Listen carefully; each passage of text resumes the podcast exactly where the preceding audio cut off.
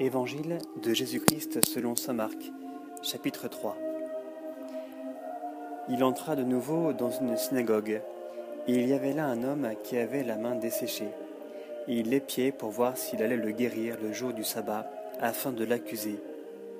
Il dit à l'homme qui avait la main sèche, « Lève-toi là au milieu. » Et il leur dit, « Est-il permis le jour du sabbat de faire du bien plutôt que de faire du mal, de sauver une vie plutôt que de la tuer ?»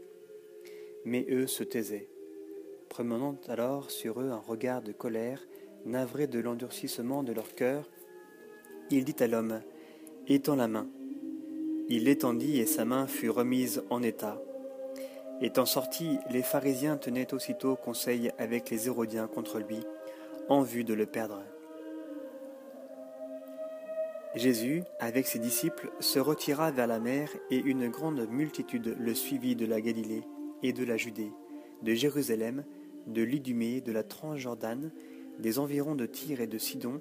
Une grande multitude, ayant entendu tout ce qu'il faisait, vint à lui. Et il dit à ses disciples qu'une petite barque fut tenue à sa disposition, à cause de la foule, pour qu'il ne l'écrase pas. Car il en guérit beaucoup, si bien que tous ceux qui avaient des infirmités se jetaient sur lui pour le toucher. Et les esprits impurs, lorsqu'ils le voyaient, se jetaient à ses pieds et criaient en disant « Tu es le Fils de Dieu ». Et il leur enjoignait avec force de ne pas le faire connaître.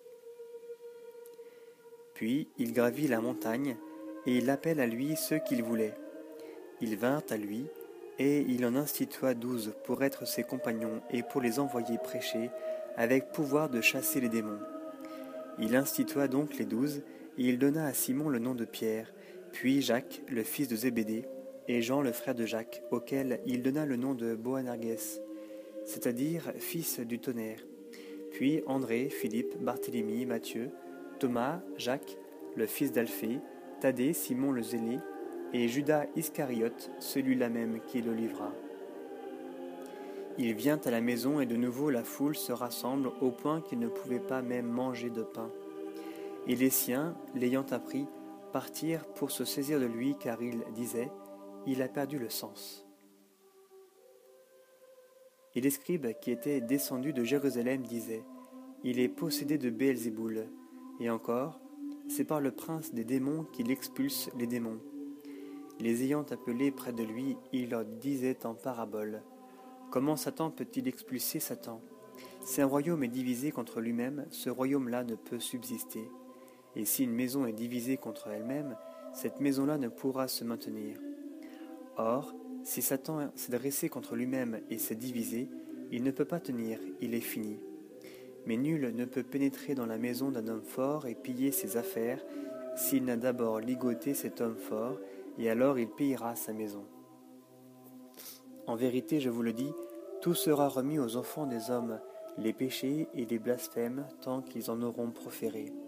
Mais quiconque aura blasphémé contre l'Esprit Saint n'aura jamais de rémission. Il est coupable d'une faute éternelle. » C'est qu'il disait, « Il est possédé d'un esprit impur. » Sa mère et ses frères arrivent, et, se tenant dehors, ils le firent appeler. Il y avait une foule assise autour de lui, et on lui dit, « Voilà que ta mère et tes frères et tes sœurs sont là dehors qui te cherchent. » Il leur répond, « Qui est ma mère et mes frères ?» Et promenant son regard sur ceux qui étaient assis en rond autour de lui, il dit, « Voici ma mère et mes frères. Quiconque fait la volonté de Dieu, celui-là m'est un frère et une sœur, et une mère. »